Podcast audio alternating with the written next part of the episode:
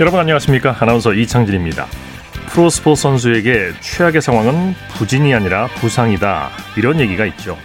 특히 에이스 선수일수록 부상으로 인한 공백은 자신의 커리어는 물론이고 팀 전력에 치명적인 손실을 가져오게 됩니다. 최고의 주가를 올리고 있는 손흥민 선수의 부상은 그래서 더욱 안타까운데요. 햄스트링 부상을 당한 손흥민 선수가 예상보다 일찍 실전에 복귀할 것이다, 이런 보도가 나오고 있는데요. 자, 일요일 스포츠버스 먼저 손흥민 선수 소식으로 시작하겠습니다. 중앙일보의 박린 기자와 함께합니다. 안녕하세요. 네, 안녕하세요. 자, 손흥민 선수가 맨체스터 원정길에 동행한 모습이 포착됐다고요?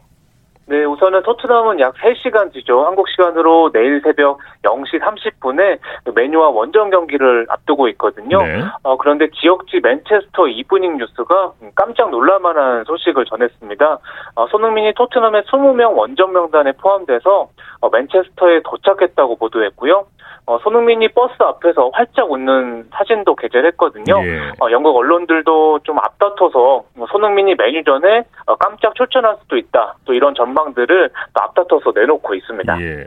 손흥민 선수가 햄스트링을 다쳤었는데요. 회복 속도가 생각보다 빠른 듯한 느낌이에요. 네, 우선은 손흥민 선수가 지난달 27일에 뉴캐슬전에서 전반만 뛰고 교체 아웃됐고요. 경기 후에 토트넘의 모리뉴 감독이 햄스트링, 그러니까 허벅지 뒷근육 부상이라고 말하면서 사실 회복에서 그 회복까지 최소 3주에서 최대 2달까지 걸릴 것으로 예상이 됐거든요. 네. 그런데 이번에 그 맨유 원정에 동행한 걸 보면 뭐 말씀하신 대로 부상이 그 우려했던 것보다 심하지 않거나 아니면 회복 속도가 좀 빠를 수도 있을 것 같습니다. 네. 손흥민 선수가 맨유전에 깜짝 선발 출전할 수도 있을까요? 네, 우선 그 영국 일부 언론들은 그 정말로 깜짝 선발로 나올 수도 있다, 이런 예상들을 내놓고 있거든요. 네. 몸 상태가 정상적으로 돌아왔다면 정말 가능한 시나리오고요. 한편으로는 그 모리뉴 감독이 그 상대팀 맨유에 좀 부담을 주기 위해서 뭐 손흥민 선수를 데려는 갔지만 출전 명단에서 뺄 가능성도 배제는 할 수는 없습니다. 네. 뭐 개인적으로는 그 선발보다는 일단 그 벤치에서 대기하다가 교체 투입할 가능성이 좀 더 높다고 좀 개인적으로 예상이 되는데요. 일단 네. 출전 명단이 오늘 밤 11시 반쯤 나오거든요. 예. 명단이 발표돼야 정확한 상황을 알 수 있을 것 같습니다. 네, 1시간 전에 이제 명단이 발표가 되고, 손흥민 선수가 축구를 잘하다 보니까 영국에서 손흥민을 노래한 팝송까지 나왔다고요? 네, 맞습니다. 그 영국 가수 그 맥케나가 그 손흥민에게 영감을 받은 자작곡이죠. 제목이 쏜인데요. 이런 노래를 작곡했다고 밝혔습니다. 예. 이 가수는 그 토트넘의 열혈 팬으로도 유명한데요. 그 최근에 그 발매한 그 앨범에 수록하려다가 그 막판에 빼긴 했는데 조만간 네. 발매할 것이라고 예고를 했고요. 사실 손흥민 선수의 축구 스타일이 굉장히 역동적인데 특이하게 이 노래는 좀 정반대로 느리고 슬프다고 하는데 실제로 나오면 좀 어떤 노래인지 뭐 팬들이 좀 궁금해하고 있습니다. 네, 이 가수가 선수 입장에서 말이죠, 자기 이름을 딴 노래를 만들어준다, 참 기분이 좋은 일이죠. 네, 맞습니다. 뭐 국내에서도 그 지난해 그 한 래퍼가 손흥민 헌정곡을 내놓기도 했거든요. 네. 정말 손흥민 선수도 개인적으로 굉장히 영광적으로 또 생각을 할 것 같습니다. 예. 스페인 발렌시아 이강인 선수는 경기에 나섰죠. 네, 그 레알 베티스와의 홈 경기에서 후반 11분에 교체 투입됐고요. 35분 정도 뛰었지만 아쉽게 공격 포인트를 올리지는 못했고 네. 발렌시아도 0-2로 그 완패를 당했습니다. 네, 이강인 선수가 다른 팀 이적 소리 나오고 있어요.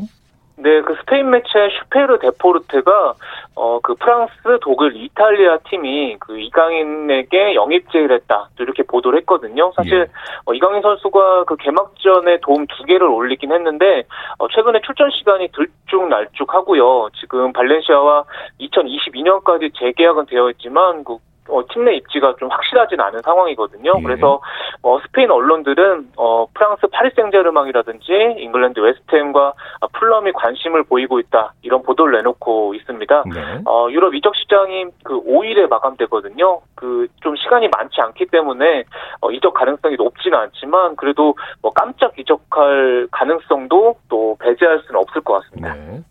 독일 프라이브루크 권창훈과 정우영 선수는 교체 출전했죠. 네, 그 도르트문트와의 경기에서 그 후반 10분에 동시에 교체 출전했거든요. 그런데 아쉽게 공격 포인트를 올리진 못했고 팀은 0-4로 졌고요. 도르트문트의 그 괴물 공격수라 불리는 홀란드 선수가 오늘도 2골 1도움을 올렸습니다. 네, 국내 프로축구 소식 살펴보죠. 강원과 성남이 맞대결을 펼쳤죠? 네, 그 강원이 홈에서 성남의 2-1 역전승을 거뒀습니다. 그 성남이 한 명이 퇴장당한 가운데 먼저 선제골을 넣었는데요. 강원이 후반전에 그 김영빈과 임채민의 연속골로 경기를 뒤집었고요. 네. 강원은 7위를 유지한 반면에 그 김남일 감독이 이끄는 성남은 최근 4연패 부진의 늪에 빠졌습니다. 네. 서울과 부산의 경기는 어떻게 됐습니까? 네, 부산이 원정에서 서울을 2-1로 꺾었는데요. 이규성과 박정우가 연속골을 터뜨렸고요. 사실 부산은 최근에 그 조덕재 감독이 사퇴하고 이기영 코치가 감독 대행을 맡았는데 6경기 연속 무승을 끊고 그 최하위에서 10위로 올라섰고요. 반면에 서울은 9위까지 떨어졌습니다. 예. 자, 수원과 인천도 맞붙었죠? 네, 수원이 원정에서 인천을 1-0으로 제압을 했는데요. 전반 43분에 수원의 김태현 선수가 프로 데뷔골을 터뜨렸습니다. 네. 수원은 박건아 감독이 부임한 뒤에 5경기에서 그 3승을 챙기면서 8위까지 뛰어올랐고요. 반면에 인천은 다시 최하위로 추락을 했습니다. 예. 2부 리그 강등을 피하기 위한 경쟁이 치열한데요. 하위권 순위는 어떻습니까? 네, 우선 올 시즌에 그 10위 최하위 한 팀이 2부로 강등이 되는데요. 현재 10위 부산, 11위 성남, 12위 인천 간의 승점 차가 3점에 불과해서 세 팀이 좀 강등을 걱정해야 될 처지고요.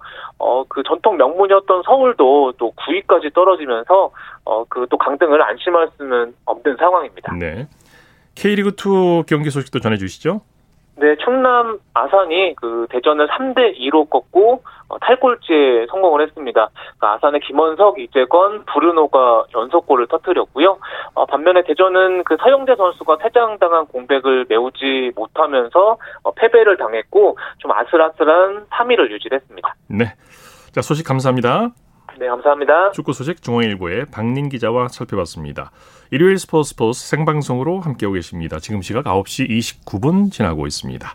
이어서 프로야구 소식 살펴보겠습니다. 스포티비 뉴스의 김태우 기자와 함께합니다. 안녕하세요.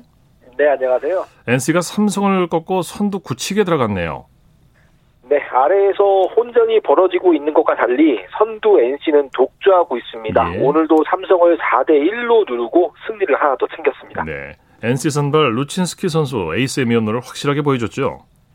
나갔다 하면 좋은 투구고 또 승리입니다. 오늘 선발 등판 루친스키 선수는 5와 3분의 2이닝 동안 106개의 공을 던지면서 6피안타, 2탈삼진, 무실점으로 호투하면서 시즌 18번째 승리를 거뒀습니다. 네. 볼넷 4개를 내주면서 투구수가 조금 많기는 했지만 몇 차례 위기를 잘 넘기면서 삼성 타선을 틀어막았고요. 최근 7경기에서 패전 없이 6승을 쓸어담으면서 다승 1위를 공고하게 지키고 있습니다. 네. 이제 남은 경기가 점점 줄어들고 있는 만큼 다승 도 이렇게 보이고요. 20승에도 한번 도전해볼 만한 여건이 마련됐습니다. 예. 양의지와 김성욱 선수의 활약도 빼놓을 수 없겠죠? 양의지 선수가 리그 최고 포수다운 모습을 계속해서 보여주고 있습니다. 1-0 한 점차 4런판 리드가 이어지던 6회 이상민 선수를 상대로 좌월 솔로포를 터뜨렸는데요.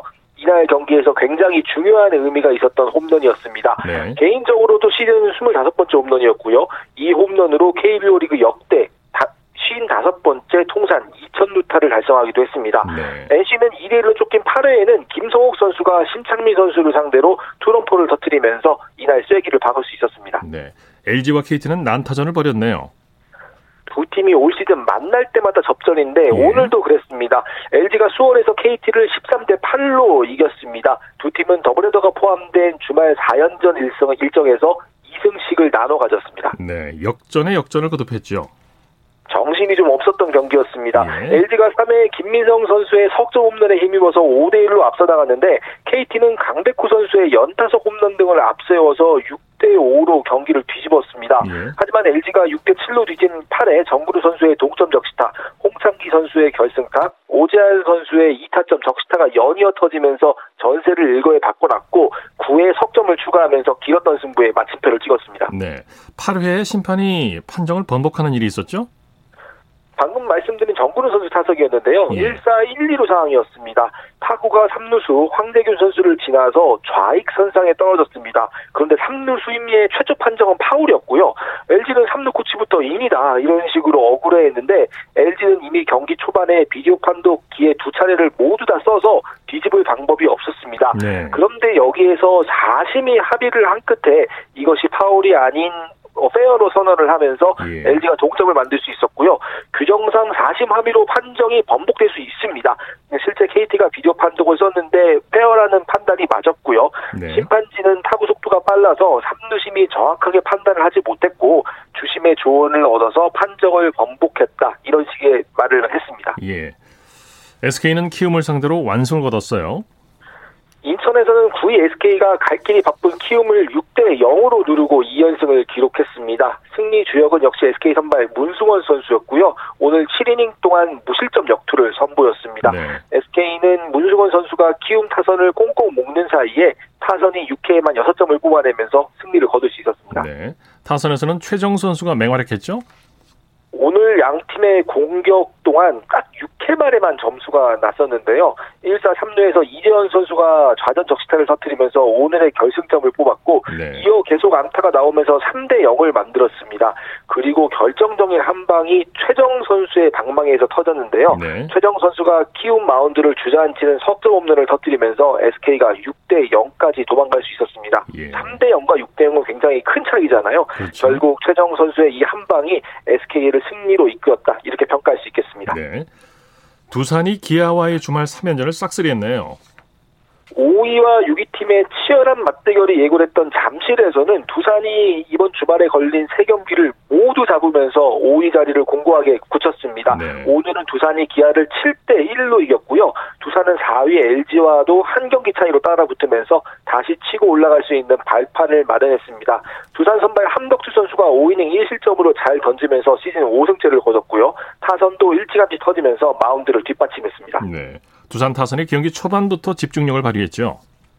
네, 맞습니다. 확실한 기선제압의 중요성을 알 수 있었던 경기였습니다. 두산은 1회에 박세혁 선수의 2타점 적시타 등으로 석점을 먼저 뽑았고요.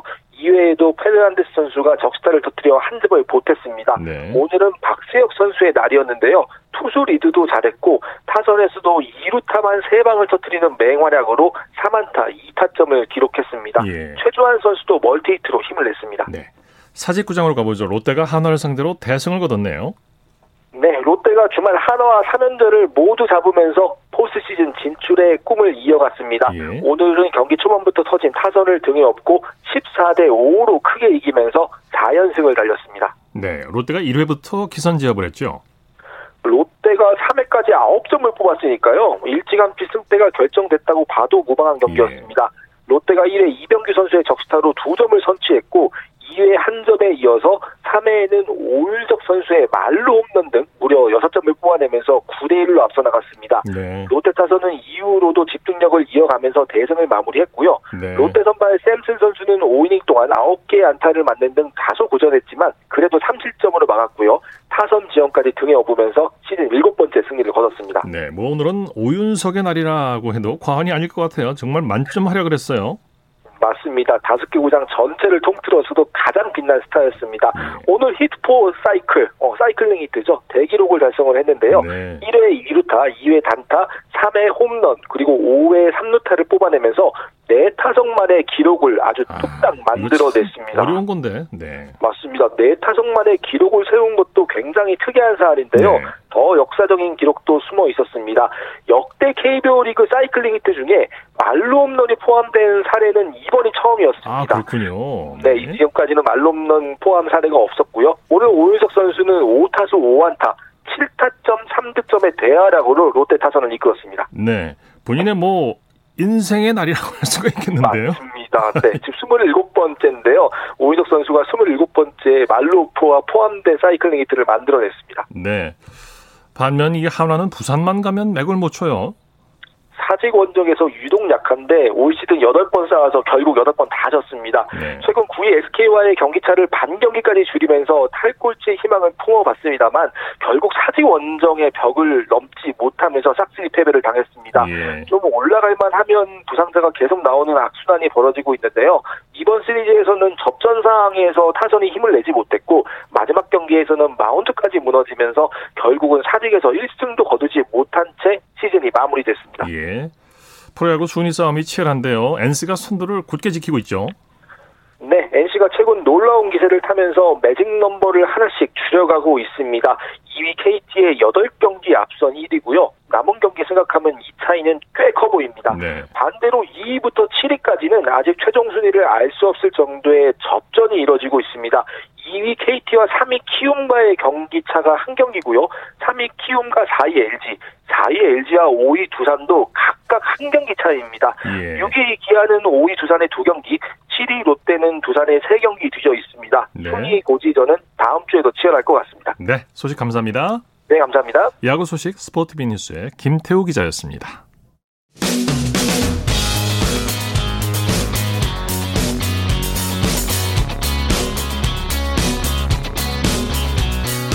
따뜻한 비판이 있습니다.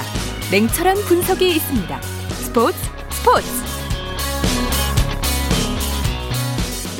이어서 스포츠 뒤에 숨어있는 즐거움과 노력 그리고 열정을 소개하는 스포츠를 만드는 사람들 시간입니다. 이예리 리포터와 함께합니다. 어서 오십시오. 네, 안녕하세요. 자, 지난주에 이어서 야구 글로브 장인에 대한 얘기죠? 네, 오늘은 그 지난 시간에 이어서 수작업으로 포수용 글러브를 9년째 만들고 있는 박종호 씨 이야기 해보려고 하는데요. 예. 지난 시간에 그 글러브의 기본이 되는 가죽 재단 그리고 봉제 전에 하는 작업에 대해서 이야기를 했다면 오늘은 이 가죽을 더 튼튼하게 만들어주는 봉제 작업과 더불어서 박종호 씨 글러브 제작 비결을 공개하려고 하는데요. 예. 저와 함께 이 경기도 김포시에 위치한 박종호 씨 글러브 작업장으로 가보시죠. 지금 어떤 작업하시는 거예요? 가죽 테두리 쪽에 마감재를 지금 붙여주는 작업하고 있어요. 마감으로 단단하게? 나중에 이 구멍하고 구멍 사이에 끈이 이렇게 메어질 거거든요. 근데 이런 마감재가 없으면 나중에 여기가 다 찌그러져 버리게 돼요. 보기도 안 좋고 또 그 사이로 뭐 다른 뭐 흙이라든가 이런 이물질이 또 들어갈 수 있기 때문에 이런 파이핑이라는 마감재로 마감을 하는 공장입니다. 끈을 레이스라고 하는 끈을 또 조립하는 과정에서 또 다 사람이 껴야 됩니다. 네. 얘는 가죽을 접어주는 기계예요. 그러니까 이렇게 넓어져 있는 가죽에다 저희가 본딩을 하고요. 그 다음에 이 기계에다 넣고 바깥쪽에서 안쪽으로 밀어 넣은 다음에 이쪽에 이렇게 접어주는 시접이 있어요. 그래서 이렇게 밀어주면 가죽이 반으로 접혀서 이 완성된 거를 저희가 반으로 잘라서 또 이쪽 미싱해서 다시 미싱을 해서 사용하게 됩니다. 접합이 되는데 또 힘도 많이 필요한 부분에 여기 만져보시면 일반 가죽보다 여기 많이 딱딱하게 많이 느껴질 거예요. 왜냐면 가죽은 이렇게 부드럽거든요, 대부분. 근데 여기는 만져보시면 확실히 힘이 느껴지실 거예요.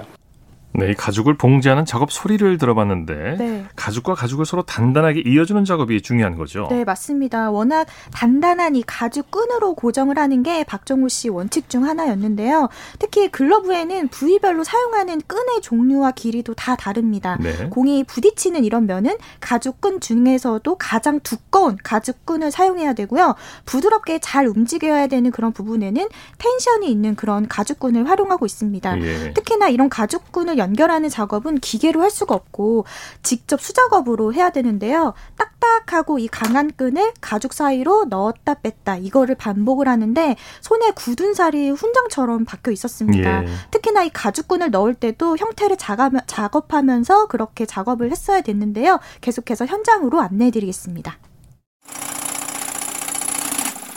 이건 어떤 작업이에요? 아까 이 접어진 가죽을 보시면 납작해요. 눌러서 납작하게 만들어 놓은 거를요.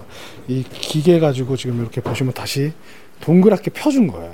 이렇게 두들겨주지 않으면 여기가 너무 딱딱해요. 가죽이 내겹이 되기 때문에. 그래서 두들겨서 약간 펴주기도 하고 다시 동그랗게 말아주기도 하고. 그렇게 내겹이네. 하나, 둘, 이렇게. 그쵸? 네, 양쪽에 두 면이니까 하나, 둘, 셋, 내겹. 네. 근데 여기 같이 일하시는 분들은 다들 젊은 열정이 있는 청년들과 같이 일을 하시네요. 저 친구들은 제가 인정해요. 빨리 깨우친 네, 그런 친구들이라고 생각하고 있어요. 젊은 친구들이 해야 결국에는 더 좋은 생각과 좋은 제품이 나온다고 저는 생각을 하거든요. 끈을, 레이스라고 하는 끈을 또 조립하는 과정에서 또 다 사람이 껴야 됩니다. 이게 진짜 가죽이 얼마나 단단하면 이 딱딱거리는 소리 자체가 진짜 단단하다는 거를 알 수 있는 건데, 가죽 뒷면은 이렇게 PR이 되고 나면 까슬까슬하기 때문에 이게 약간 거친 면이네요? 네. 손등에 저런 느낌이 나면 되게 불편할 거예요. 지금 요거 이렇게 넣어 약간 부드럽죠? 네. 네. 그리고 통기성도 신기하다. 좋아서 그래서 여기에는 이제 양모가 붙어요.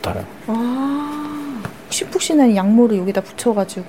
네, 여기 붙여서 뭐 나중에 땀 배출도 잘 되고요. 요 속 안에 이제 공기 흐름이 잘 되기 때문에 그런 용도로 들어가고 있어요.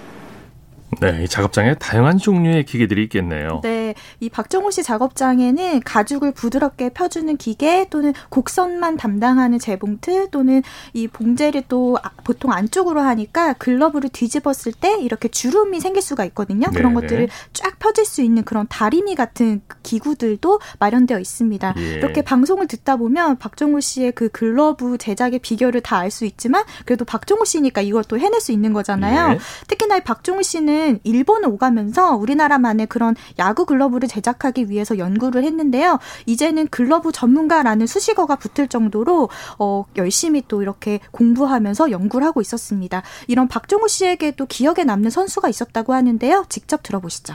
저희가 직접 제작한 지 이제 한 2년 좀 넘었을 때쯤 어떻게 이제 선수를 이제 소개를 받아서 이제 미팅을 하러 이제 찾아간 적이 있어요. 근데 굉장히 냉정하게 거절당한 적이 있어요. 앞으로 정말 더 노력해야 되겠다. 야, 이럴 수도 있구나. 어떻게 보면 평가를 받지도 못했던 것 같아요. 그냥 글러브를 손에 넣은과 동시에 표정이 일그러졌고. 근데 그게 굉장히 저한테 자극이 됐었고, 그렇게 다시 시간이 좀 흐른 다음에 그 선수가 이제 다른 선수들 통해서 저희 브랜드 제품을 다시 받고 싶은데 그랬던 선수가 있어요. 지금 굉장히 잘 사용하고 있고 그랬었지만 굉장히 그걸로 좋은 자극이 돼서 다시 이렇게 찾아올 수 있는 브랜드가 내가 되지 않았나. 네, 그래서 지금은 굉장히 잘 지내고 있어요. 지금은 그냥 옛 이야기로 웃으면서 할 수 있는 이야기인데 그때 당시에는 굉장히 충격을 많이 받았었죠. 못 잊을 것 같아요, 평생. 이 스포츠계의 정점에 있는 프로 선수의 정말 진짜 차디찬 냉정한 평가이지 않았나 해요. 저한테 좋은 자극이 됐던 것 같아요. 네.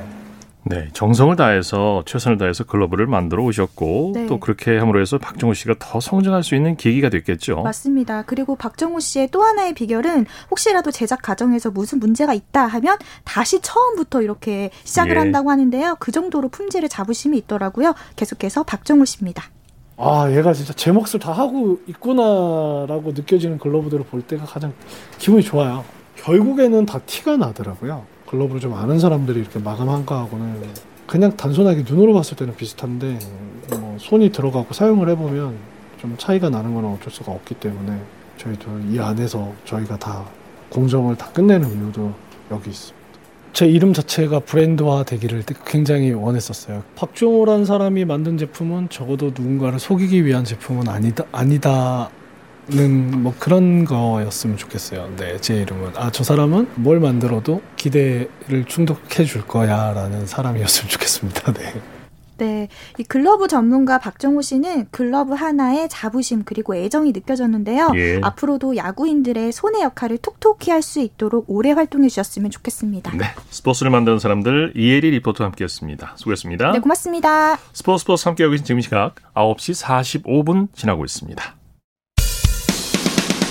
쳤다 하면 홈런이고 슛 골이고 각본 없는 한편의 드라마 그것이 바로 손에 잡힌 우승 트로피 목에 걸린 그 배달 너와 내가 하나 되는 그것이 바로 꿈꾸던 스포츠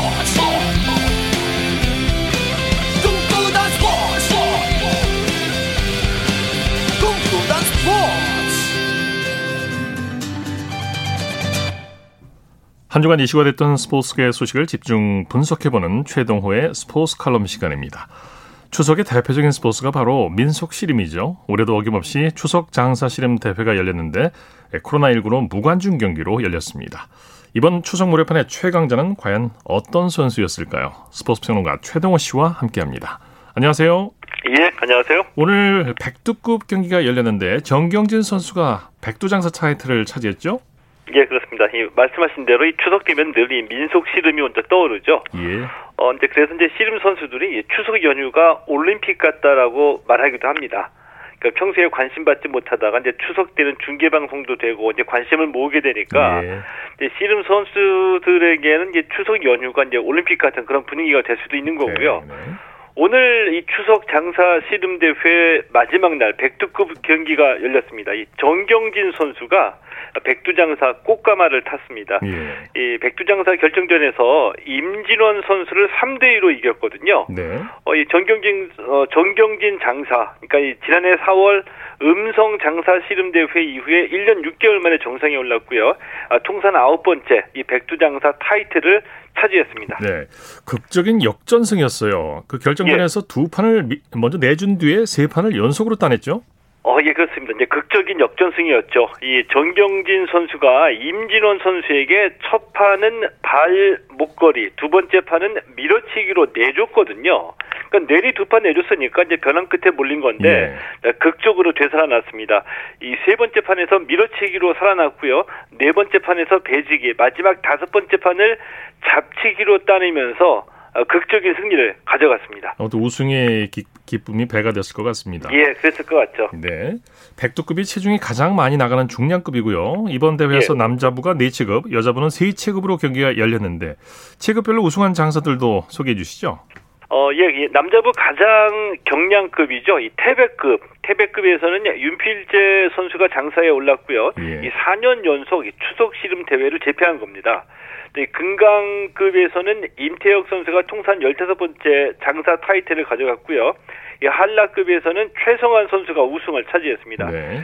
여자부도 열렸는데 이 여자부 매화급에서는 양윤서, 이 국화급은 임수정, 무궁화급에서는 이다연 선수가 장사에 올랐습니다. 예. 여자부는 단체전이 있거든요. 이 단체전에서는 안산시청이 창단 후 첫 우승의 기쁨을 누렸는데 네. 오전 3선승제로 열리는 결승전에서 화성시청을 3대2로 제압했습니다. 예.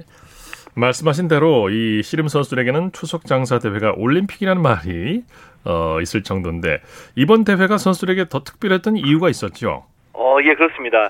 이 지난해 아마 기억하시리라고 보는데 KBS가 이 씨름을 소재로 한 실전 예능 프로죠. 이 씨름의 희열을 방송했었죠. 예. 근데 이때 이 방송이 이 인기를 모으면서 이 씨름이 젊은 세대들에게 크게 이제 알려진 겁니다. 네. 이때 이 올라왔던 이 게시판이 하나 기억이 나는데 아직도 기억이 나거든요. 네. 그 내용이 뭐냐면은 너는 두 개를 잡은 거야. 하나는 삿바고 하나는 내 마음이야. 그러니까 이런 글이 올라올 정도로 젊은 세대들에게 씨름이 재발견된 거다 이렇게 볼 수가 있는 거죠. 어떻게 보면 선수를 향한 여성 팬의 마음이겠죠. 여성 팬이죠. 이 외모도 한몫했다는 거를 부인하기는 힘들고요. 예. 예, 그래서 실제로 올해 초에 열렸던 설날 장사 씨름 대회가 이 경기장이 가득 찼습니다. 예. 또 젊은 팬들이 많아졌고요. 이 젊은 팬들이 마치 연예인 쇼를 보듯이 카메라를 들고 예. 경기장명을 찍을 정도로 씨름에 달라진 인기가 실감이 났었거든요. 예. 자, 그랬는데 그 이후로 코로나19 때문에 경기가 전부 취소된 거죠. 참 아쉬워요. 예, 그랬죠. 예정대로라면은 설날 장사대회 이후에 7개 정도의 대회가 계속해서 열렸어야지 되는데 전부 네. 취소가 됐고요. 이번에 추석 장사 씨름 대회가 열리게 된 겁니다. 네. 그래서 선수들로서는 모처럼 씨름의 인기도 이어가야지 되고 대회를 계속 치러야지 기량이 유지가 되는데 아쉬웠던 마음을 이번 추석 장사 씨름 대회에서 좀 덜게 된 거죠. 네. 그 대회가 잇따라 취소되면서 걱정도 많았을 거고요. 또 대회가 열리긴 했지만 무관중으로 치러졌기 때문에 아마도 선수들, 팬들의 환호성이 더 그리웠을 것 같아요. 예, 그렇겠죠. 이 씨름판은 원래 좀 왁자지껄한 맛이 있어야지. 그렇죠. 그래야지 좀 맛이 있는 건데 이 코로나19 때문에 무관중으로 열리다 보니까 이제 선수들로서는 아쉬울 수밖에 없다라고 보고요. 뭐 예. 일단 이 코로나19 위협으로부터는 벗어나는 게 중요하니까 어쩔 수 없는 면도 있죠. 뭐 언젠가는 코로나19 우리가 극복해낼 거고요. 뭐 그동안에 선수들이 열심히 자기 기량 닦고 준비를 한다면은 네. 뭐 다시 이 팬들의 환호성을 받게 될 거라고 보고 잊지 말아야 될 거. 네. 인기는 뭐 바람같이 왔다가 느닷없이 또 사라지기도 하는데 이 팬들의 사랑을 받기 위해서는 열심히 운동하고 멋있는 경기 보여줄 수 있게 준비하는 게 이게 최고이자 전부다. 선수들은 이게 전부다. 이런 말씀 또 드리고 싶네요. 예. 말씀 감사합니다. 예, 고맙습니다. 최동호의 스포츠 칼럼, 스포츠 평론가 최동호 씨와 함께했습니다. 이어서 골프 소식 살펴보겠습니다. 스포츠 조선의 김진회 기자와 함께합니다. 안녕하세요. 네, 안녕하세요. 브라이슨 디시엠버에게 장타력에서 밀린 로리 맥길로이가 맹훈련으로 장타력을 강화하고 있다고요? 네, 맥킬로이는 이날 자신의 SNS에 최근 촬영한 것으로 보이는 스윙 분석 장비 모니터 사진을 올렸는데요. 이 사진에는 볼 스피드가 186마일, 약 299km가 나왔고 예. 볼이 떠서 날아간 거리인 캐리 거리가 무려 340야드에 이르는 측정값이 찍혔습니다. 네. 이 맥킬로이는 도화선에 불이 붙은 다이너마이트 그림을 사진에 올려놔 이 볼 스피드와 비거리에 상당한 만족감을 느끼고 있음을 표현했습니다. 네. 다만 맥킬로이는 장소와 사용한 클럽은 공개하지 않았습니다. 맥킬로이는 지난해까지 PGA 투어 최고 장타자 가운데 한 명이었는데요. 그러나 근력운동과 식이요법으로 몸무게를 20kg 늘리면서 장타력을 극대화한 디셈버에게 비거리에서 밀렸습니다. 네. 어떻게 하면 그 340야드 참 300m 가까운 거리인데 참 대단합니다. 자, 추석 연휴 기간 세르히오 가르시아의 노룩 퍼팅이 화제가 되고 있어요. 네, 가르시아가 공을 보지 않고 퍼팅하는 일명 노룩 퍼팅을 남몰래 해왔다는 게 뒤늦게 알려져 화제인데요. 이 그렇게까지 할 필요가 있나라는 비판론과 오죽했으면 이란 동정론이 부딪히고 있지만 예. 가르시아는 내 갈 길을 간다는 입장입니다. 이 퍼팅 덕분에 가르시아는 모처럼 챔피언조에서 티오프하게 됐습니다. 가르시아는 4일 미국 미시시피주 잭슨 골프장에서 열린 PGA 투어 샌더스 팜스 챔피언십 3라운드에서 6타를 줄였고 4홀 합계 14언더파 202타를 쳐 공동선두로 라운드를 마쳤습니다. 네. 3라운드 공동선두는 약 3년 만에 기록한 최고 성적인데요. 이 가르시아는 2017년 마스터스에서 통산 10승을 올린 후 내리막을 걸었습니다. 예, 예. 극심한 이 퍼팅 부진이 항상 발목을 잡았습니다. 이 지난 시즌 티샷으로 번 타수는 0.848타로 전체 3위였는데 퍼팅으론 0.754타를 잃었습니다. 예, 예. 이 전체 187위에 해당하는 수치인데 올해도 드라이버로 얻은 타수를 그린 위에서 퍼팅으로 까먹고 있었습니다. 그래서 예전에 가끔 시도에 먹혔던 노룩 퍼팅을 부진 탈출을 위해 그동안 몰래 시도했는데 그 장면이 카메라에 잡혔습니다. 예. 연습할 땐 분명히 눈을 떴는데 정작 퍼트할 땐 눈을 감는 것이었습니다. 이 가르시아는 노룩 퍼팅을 한 지 3년 정도 됐는데 마스터스에서 우승할 때도 눈을 감았다. 눈으로 예. 직접 보면서 집중하려고 할 때보다 자유로운 느낌으로 퍼팅할 수 있다고 말했습니다. 네, 머릿속에 그 퍼팅 라인을 그리는 거죠. 네. 앞으로 PGA 투어의 관중 입장이 허용된다고요?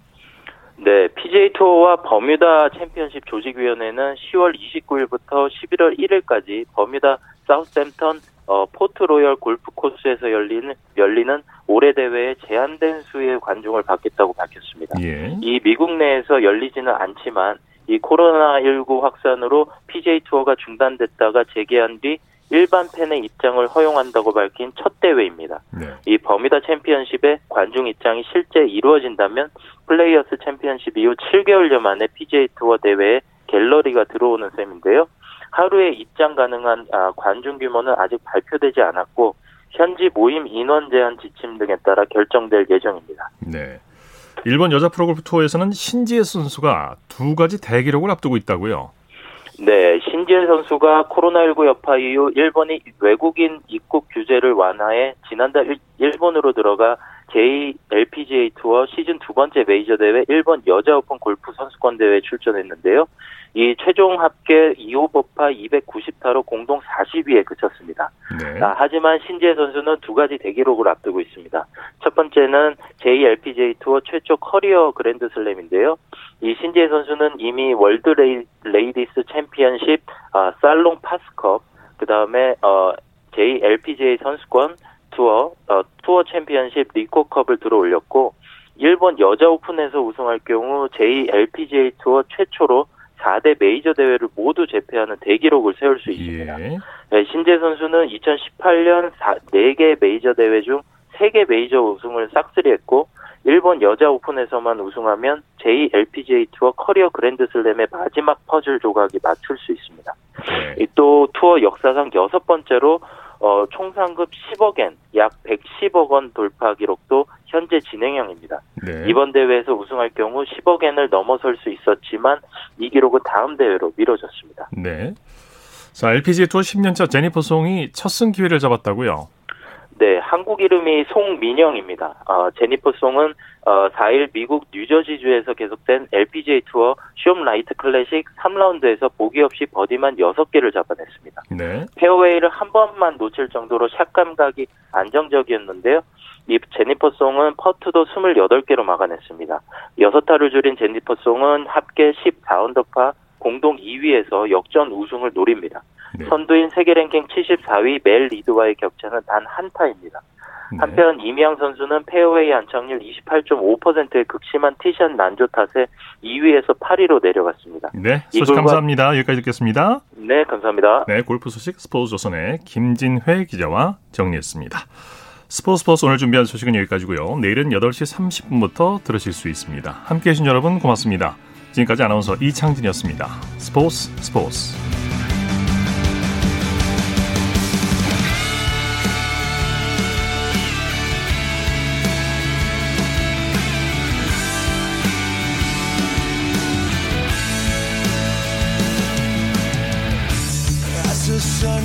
Down in front of me.